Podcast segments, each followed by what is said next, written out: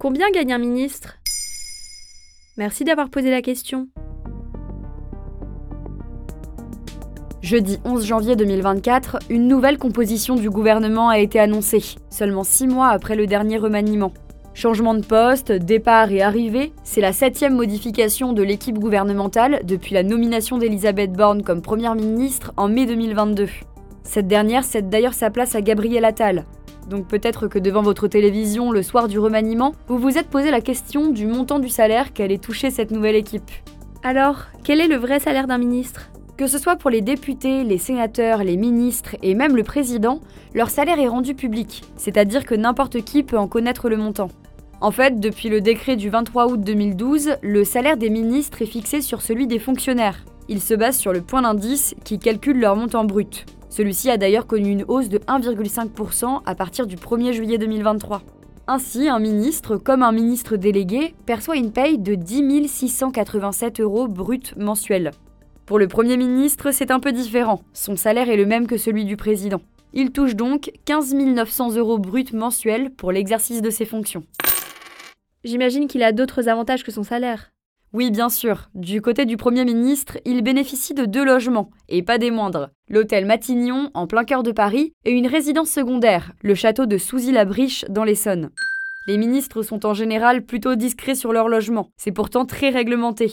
D'après une circulaire du 30 juin 2005, le ministre peut dans un premier temps occuper un logement de fonction au sein de son ministère, même s'il possède déjà un appartement. Dans un second cas, si son ministère ne dispose pas de logement de fonction, il peut en louer un, avec une surface limitée, à condition qu'il ne réside pas déjà à Paris ou dans sa petite couronne.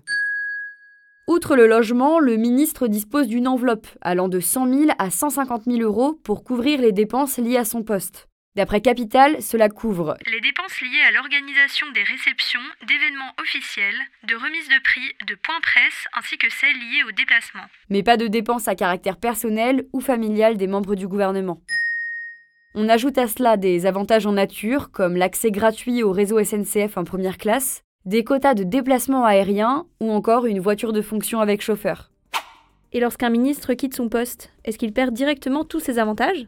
Alors en effet, à la fin de leur poste, fini les transports gratuits, le logement de fonction et pour la plupart la protection policière. D'après BFM, ils peuvent en revanche disposer d'un bureau avec secrétaire et d'une voiture de fonction à vie s'ils le souhaitent. Certains peuvent aussi bien garder la protection policière. Côté salaire, lorsque le ou la ministre quitte son poste, il a droit à une indemnité de 3 mois. En revanche, il peut faire une croix sur cette indemnité s'il trouve un nouveau poste rémunéré dans les 3 mois ou s'il récupère un siège parlementaire. Voilà combien gagne un ministre. Vous souhaitez réagir à cet épisode? C'est possible et ça se passe sur Spotify. Vous pouvez commenter l'épisode et répondre au sondage du jour directement sur l'appli. Maintenant vous savez, un podcast Bababam Originals, écrit et réalisé par Joanne Bourdin. Si cet épisode vous a plu, n'hésitez pas à laisser des commentaires ou des étoiles sur vos applis de podcast préférés.